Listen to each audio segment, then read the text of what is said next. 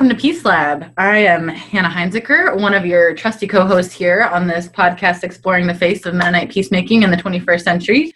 And I'm joined as always by my co host, Jason Boone, the director of the Peace and Justice Support Network. Hey, Jason, what's happening in North Carolina today?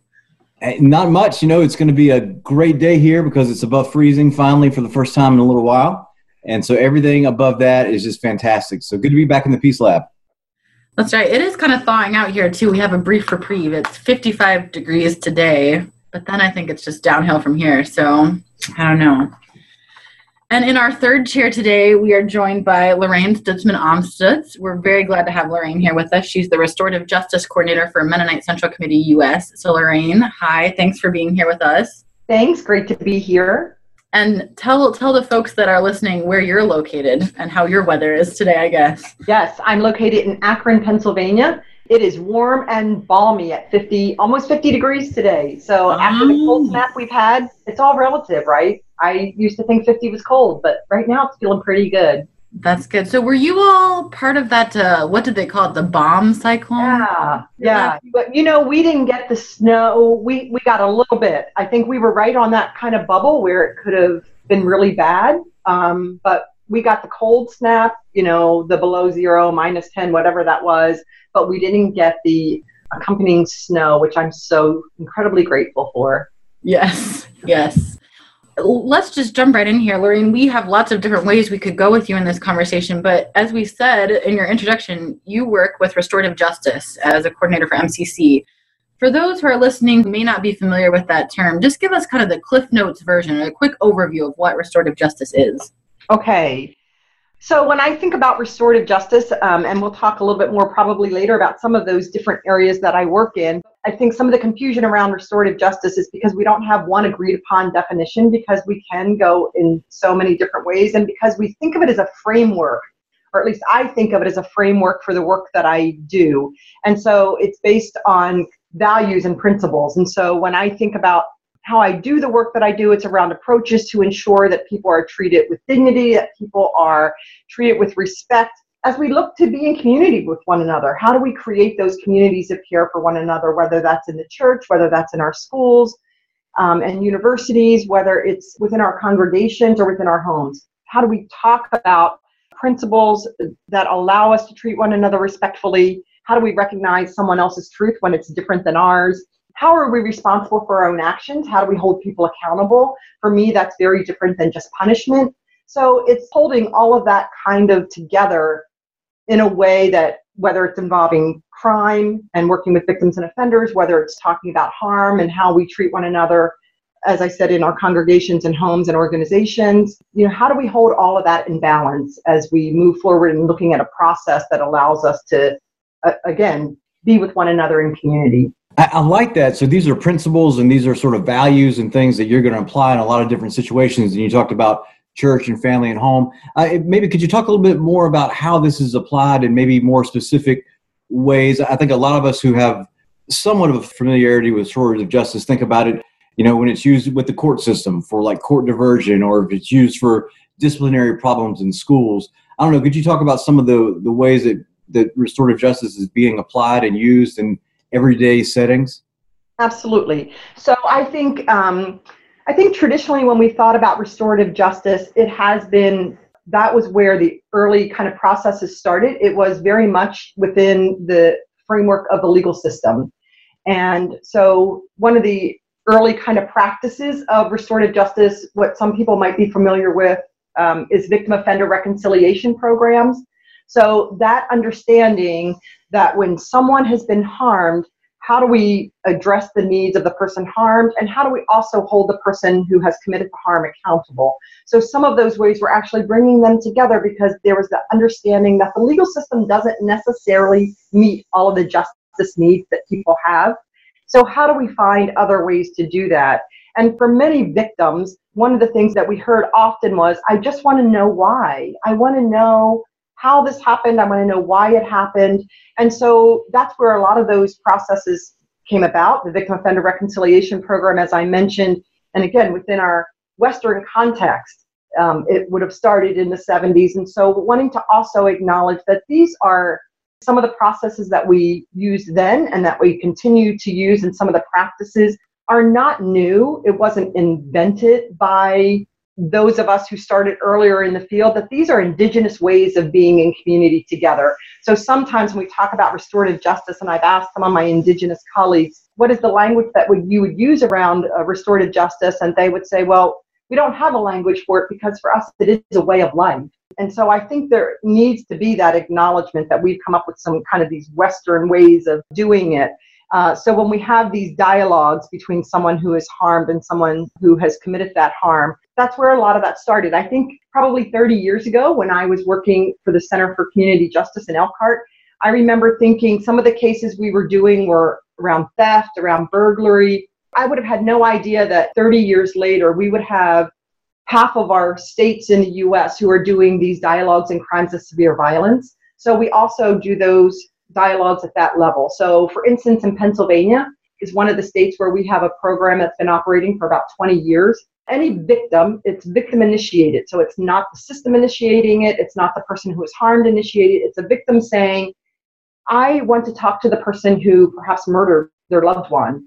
Murder cases and severe sexual violence are the ones that we do most often. We have trained about 120 facilitators in Pennsylvania who can do those dialogues. And so most of the time, those people are incarcerated, those who have committed the harm. So there's trainings happening at that level within different states. And again, that looks very different than when we're talking about community level crimes because we're not talking about ways of repairing that harm. We're simply talking about that acknowledgement and that giving voice to that victim to be able to say, this is how this impacted me and for that person to hear that and to also again it's a respectful dialogue. We lay that out. It takes months of preparation but we talk about some of those principles that i mentioned earlier and what that dialogue looks like. So in that arena that's still very much where restorative justice practices are, are being used.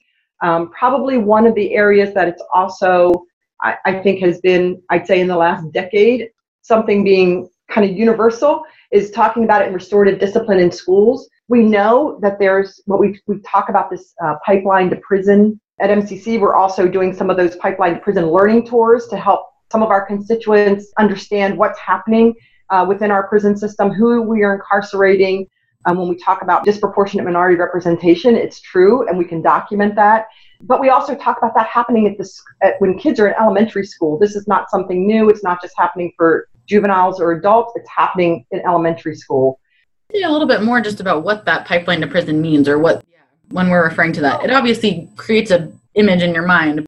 When I talk about the pipeline to prison and how that starts at that early age, we know that there are, when students are suspended or expelled from school, but particularly when schools use suspension, we know that they are suspending students of color at a higher rate than they are suspending white students.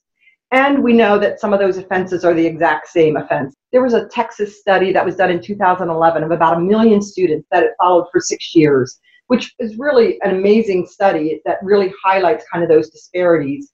And so we also know that students who are suspended from school, uh, the repercussions of that are uh, they may then do poorly in school because they so of what they've missed. So it just kind of has that ripple effect once they've been suspended from school. We also know that those same students are more likely to be involved in the criminal justice system within a year than those who have not been suspended. So just knowing that, that then pipeline continues. Once they've been involved in the criminal justice system, then that continues and follows them. So I think trying to break that cycle at that early stage is some of what restorative discipline talks about. Again, it's about how do we create those healthy communities within our schools? I think schools recognize that not only is it about teaching, you know, reading, writing, and arithmetic, which we also know varies depending on the school, but just how we create community, um, how we live out the values that I talked about, how they help students relate to one another, how they respond when there's conflict so that it doesn't lead to a fight that leads to a suspension. So those are things that I think we in restorative justice are paying much more attention to, working with schools to develop some ways of being are more about accountability and community building than simply punishment. So that's the restorative discipline in, in schools piece. One of the areas that I've also worked with is churches, whether it's in conflict or whether there's something else happening around sexualized violence, which is one of the other things I think we'll talk about, looking at ways of helping people think about conflict in healthy ways. We do these exercises around conflict as much as we don't want to think of conflict as being a negative thing. We do. And we have different responses to conflict, and they're not bad. They just are. A lot of it is who we are. I think there are tools to help us to be at different places, and that's piece of the work. How do we provide those tools for people so that they are, again, finding ways to relate to one another, especially when some of the issues that we've talked about are so polarizing. We know that. So, how do we find ways to have uh, engage in healthy dialogue about the issue and not about the person? So, finding ways to do that, I think, is something that we need to speak into more. Are there particular stories or a particular story that you retell over and over um, that illustrate how restorative justice can work or be effective? Hmm. Yeah, there are many. It's, so let, let me think about which which one. Certainly, when I think about crimes of severe violence. I know for me that that is something that working in that area and doing some of those cases has, I think, in some ways been life changing for me. I have seen people who are at their most vulnerable, both from the victim perspective and from the offender perspective, of having to talk about probably the most horrible thing that they've ever either done or have happened to them. I think of one of the cases that I did a number of years ago where this mother whose son was murdered wanted to meet with the person who murdered her son. And I remember her saying, What happened to my son is something that I, I just can't speak about. I just, I don't know how to articulate the emotions that I have around that. And all of the unanswered questions that I've had. And it was 10 years later that she said, I want to meet with the person. And I remember her talking about what that meant to her to have him say yes that he would meet with her. And so what that created for her was the sense of validity for you know the feelings that she was having and, and her son's life. And one of the things this person was an inmate he's serving a life sentence. I remember him saying he talked to his mother about meeting and his mother said oh you will meet with her. Like you need to meet with her if that's what she wants. And she said and i want to write a letter to her. And i remember her having to ask her, Do you want to receive a letter from his mother? And she said, Absolutely. She said, The reason I do this is because I need to make connections. And she said, I know it's a negative connection. I never wanted this connection to him and to his family, but I have it. And so I want to do whatever I can to make that connection a positive one because I believe that's what we're put here on this earth to do. So there was that, that's how she entered into that space. And I remember after coming out of that dialogue, which was about six hours long, and having her say, I have as much peace as I can have after 10 years. I have as much peace as I can have. And for him to be able to say, so uh, we go back into that space three months later, just as facilitators to ask, where are they at now? What, what has this been like for you? For her to say, she said, that was the first time that I now, I talk about what happened to my son. I talk about it because I can now. And for him to say, you know, for 10 years, I'd hoped that I'd be able to tell her what was going on for me and to have that opportunity was life changing. So I, am not saying that all those dialogues are life changing for people, but there are some times when there are those moments for people that you feel like providing that opportunity has made such a difference in their life. So for me, that's just a really significant piece. And so there are many stories, not necessarily all of them around crimes of severe violence, but even in schools and sitting in spaces and in these circle processes that we talk about and hearing students talk about their conflict. In one school that I was in, I remember the students requested a circle and they were sixth graders. So they sat for an hour and they had this conversation and they were all friends, but they talked about things come up in their friendships. And so there were these seventh grade girls. And so you know, at the end of that, I always said at the end of an hour and, you know, a box of tissues later, they're like, we're good. And I remember saying, you know, you asked for this space to be in the circle. How did you know to do that? they said, oh, we do this all the time. Like, this is the way that we are. We know it's better to come into this space and have a place to talk about it than do it out in the halls and get into fights and do it on instant messaging, whatever it was that they were doing. But how did you know to ask for it? Like, how did you learn that? And they said, oh, we learned this in third grade. And so now this is what we just do. I know that for some people, I remember someone commenting that, well, you'd think they learned it by now. Like they still have to come in and do this circle. And I said, for me, that's the beauty of it is that they know they can ask for it. They know they can come in and have this space to do that. And I think that's a tool that they've been giving that given that we should be grateful for because they're going to teach others and they know that it's not a bad thing to have conflict. It's what you do with it. Where do we take it and how do we engage, I think. I love that concept of, you know, let's let's move towards these difficult things, you know, these you talk about these serious crimes and victim offender things and these conflict situations. Let's move toward it with some skills and with some attitudes that can be helpful.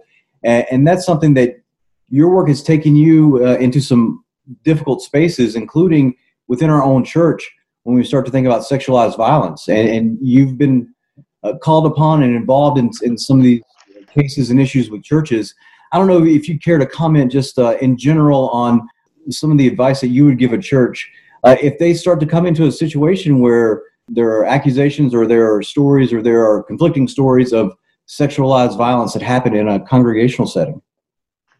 I think uh, the first thing I'd say is call. You know, call and ask for outside help.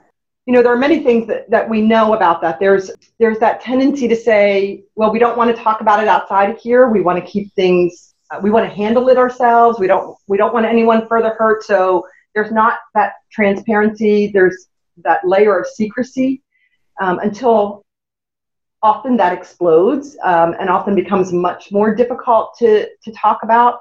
Um, I think not being afraid to call in outside people to help to have those kind of conversations, I think can be transformative. I am in the process of working with a congregation right now where someone has been accused of in the legal sense there so there's been a crime that they have said has been committed. And so the, the church was just at such a loss. The pastor held on to that information for a little while and then realized no i need to have a conversation about this. We as a congregation need to process it even though we don't know what the circumstances are so they've been engaged in about a three month process already where they've just really thoughtfully talked about as a leadership team how do we present this to the congregation? How do we hold? One of the things I say to congregations is there are victims in your congregation, not necessarily of this person, maybe or not, uh, who's ever been accused, but they're watching what you're doing right now. They're paying attention to how you're going to respond. Is this something that's going to be swept under the carpet? Is this something that's going to be defended? You need to pay attention to them. You need to acknowledge that and you also need to also hold intention that person who has possibly committed this harm. How do you also walk with that person? So in this case, the church surrounded that person with a small group, but then also opened up space um, on a weekly basis for people to have these dialogues together. So I guess that's one of the things. I think that we as congregations, and one of the things that uh, MCC has been working at over the past three years is talking about We Will Speak Out initiative that started with the World Health Organization that MCC signed onto and became a, an institutional sponsor of the We Will Speak Out campaign. We were listening to um, constituent voices. We did a, a listening project where we asked, you know, what is it that you need? What would be helpful for you? And people repeatedly, including pastors, uh, talked about training. You know, we want to talk about this more but we need to know how to talk about it. I think we first have to find ways to talk about healthy sexuality because we don't really do that very well. So, how do we talk about healthy sexuality so that we don't feel like we're always in crisis mode? How does it become normative to have these kind of conversations around this? I think we have to think about it. It's not if it happens, it's when it happens. And so, how to not only as congregations, but also organizations you know, how do we find ways and how do we provide tools for one another so that we can have these kind of healthy conversations, I think is really significant. As I'm listening to you talk, one of the concepts that seems so tricky in restorative justice work is this idea of forgiveness. And I feel like so often the stories about restorative justice that make the big headlines are these stories of kind of radical forgiveness in the face of violent crime or sexualized violence. Is forgiveness in that way, is absolute forgiveness always the goal of these processes? how do you hold that intention as you're trying to walk alongside both parties? I think it's very tricky sometimes to not make it sort of the idol. it is so tricky. One of the things when I do trainings of those uh, for, for facilitators who are working with victims, one of the things I always say is we can't put any of, of what we bring to this into uh, as an expectation for people who are involved in these processes. It is not for us to decide. It's not for us to decide if they're going to forgive or not, if they have to forgive. Um, for me, forgiveness is not an event, it's a process. When I've talked about restorative justice practices and processes, I think it provides opportunities for that to happen, but it's not prescriptive. So I never start by saying, here's a process whereby if you go through this, in the end, it'll lead to forgiveness and you'll feel better. I, that is not for, I think, for us to decide. Um, again, we can provide opportunities. I think we have to start with what are your needs? And if we're not meeting people's needs where they are, again, whether that's for justice, whether there's other needs that they have, then I don't think they can be at a place where they really can have that. And I think there is that understanding that forgiveness is something for them. It's not something they do for someone else, they do it for themselves. And so they have to be at a place that's ready for that. So I think we, um, as a faith community, can provide those opportunities. I think we can provide ways of walking with them, but not anything that we have to prescribe, nor should we make people feel badly if they're not at that place. And I think the church sometimes that's difficult because we want to say you just like when we talk about reconciliation that's that's also a difficult word. I don't go into a process using those that language. I use it if they use it but i don't come in saying you know we're going to be reconciled to one another. What does reconciliation mean? You know if it's an abusive or it's been a violent relationship going back to that and say they're going to be reconciled the best thing that maybe could happen is is that they decide to not be in the same space. They decide to be separate. They decide there has to be that separation. And that can be the best and most life giving thing that we can offer, not always assuming that it has to be that coming together. That's interesting. I always say, like, one of the most underrated peace stories in the Bible for me is, is Paul and Barnabas. They went their separate ways, right? It's like at some point you got to say, maybe it's better if we can you know maintain some respect and some love in some general terms but day to day maybe i don't need to see you every day. So that that's an outcome as well. Well jason that's an excellent story because then we look at what happened within the church when they did go their separate ways and multiplied.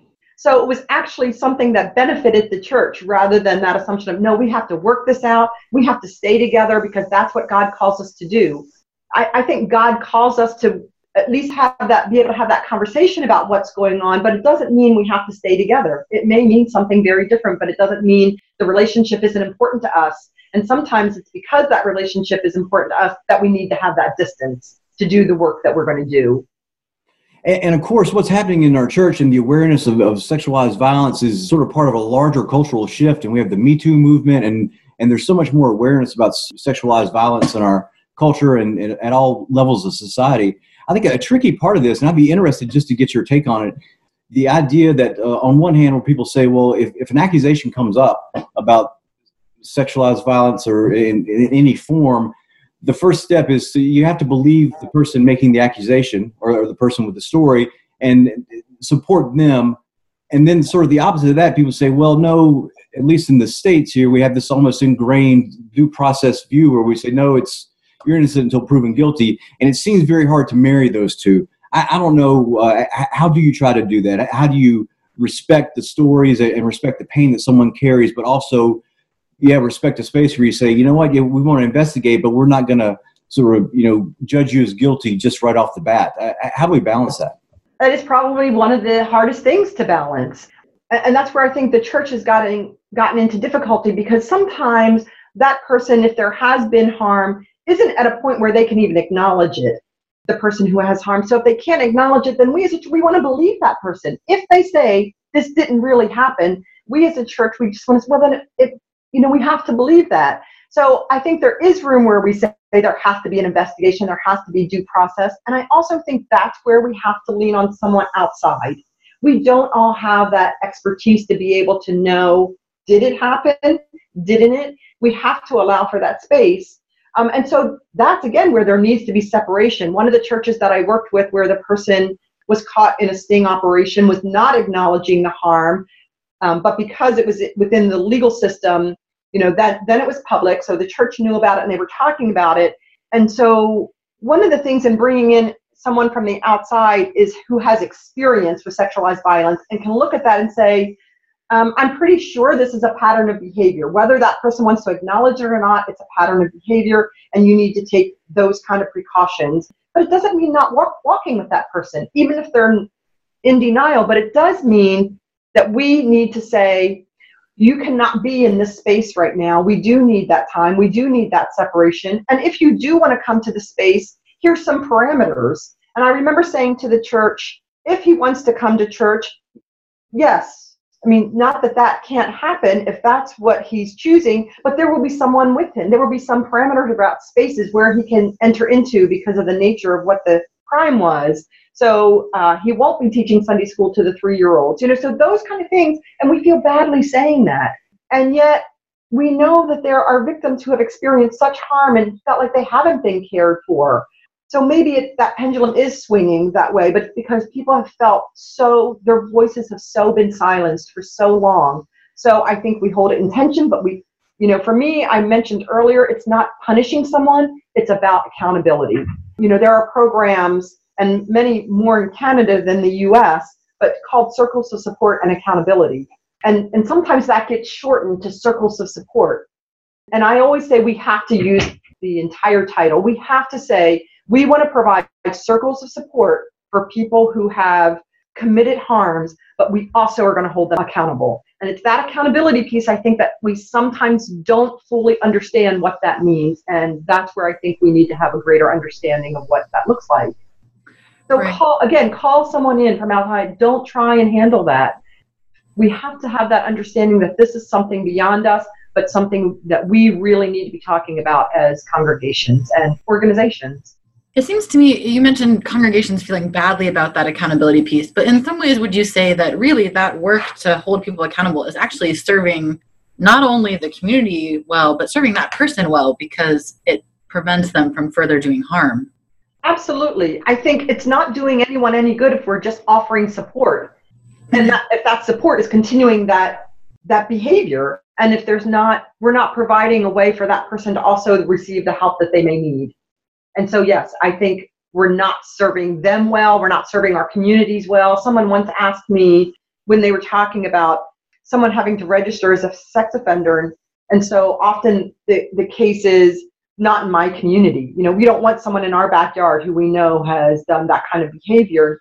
They asked what I thought if that was in my community. And I said, well, I know that it's happening. I know that it's happening in all of our communities. So the fact that I could actually know where that person is and we could talk about how to support and hold that person accountable, I think keeps us all safer, keeps that person safer, keeps us safer, rather than let's just send them to another community that they won't ask and we don't have to know. Someone will be harmed. So I think the more we know, we should use that information to keep all of us safe. And Lorraine, you mentioned uh, previously about the We Will Speak Out initiative that uh, MCC has, has been a part of. And I know during during that you did a lot of information gathering, especially with MCC constituent bodies. What came out of that that really caught your interest? What kind of information did you glean that is helpful for us as we navigate these these waters and these issues? Well, I think you know as we listened to people and people filled out kind of the surveys that we put out there, I think you know there was that understanding that this is a topic that people really want to talk about and yet don't feel like they have a space to do that within our congregations. And so that's really encouraging because I think it's helpful for leadership to know um, those within our congregation want to have these conversations. They want to have training. They want to be able to tell their stories. Many, in particular, of the women said, There's no one in my congregation who knows my story because I don't feel like that's a place where I can tell it. So, how do we create kind of those brave spaces to tell stories, uh, I think is something that came out of that. You know, one of the things that we focused on, we brought a group of those within our constituency. We brought a group together to kind of read that final report and hear what the what people were asking for. And so we came out with two kind of priorities. One was church leadership. You know, how do we equip church leadership to be able to have these kind of conversations? And the second one was men. How do we talk about healthy masculinity and that that's something that's really significant for men and women because when we talk about sexualized violence it does it harms both. It harms our community as a total. And so we want to be able to have these healthy conversations. So those are two ways that we're prioritizing. And so one of the ways we're actually working at that is Uh, we're planning a series of six webinars starting in April. So we'll have three in the spring and three in the fall, where we were actually having people come on to talk about what does healthy masculinity even look like. We're having people talk about how do we as a congregation talk about healthy sexuality. We're asking people to talk about what happens when sexualized violence does occur. So those are some of the webinars that we're really looking forward to asking those from across uh, the constituency of MCC to be involved in, to help us have conversations about.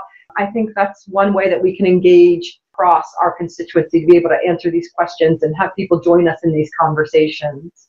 Well, Lorraine, thank you for taking time to talk with us today. If people want to find out more about any of the MCC programs that we've talked about today, where sh- where would you send them? Where should they go?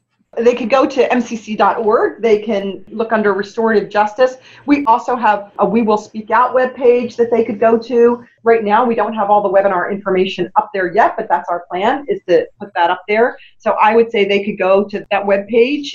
So We Will Speak Out under MCC or just the mcc.org page to locate that. Thanks, Lorraine. Th- thanks for the work you're doing. It's it's very heavy stuff, but very needed. And uh, thanks for sharing your expertise with us here on the Peace Lab. Well, I'm happy to be with you. Thanks for asking, and I look forward to more conversation.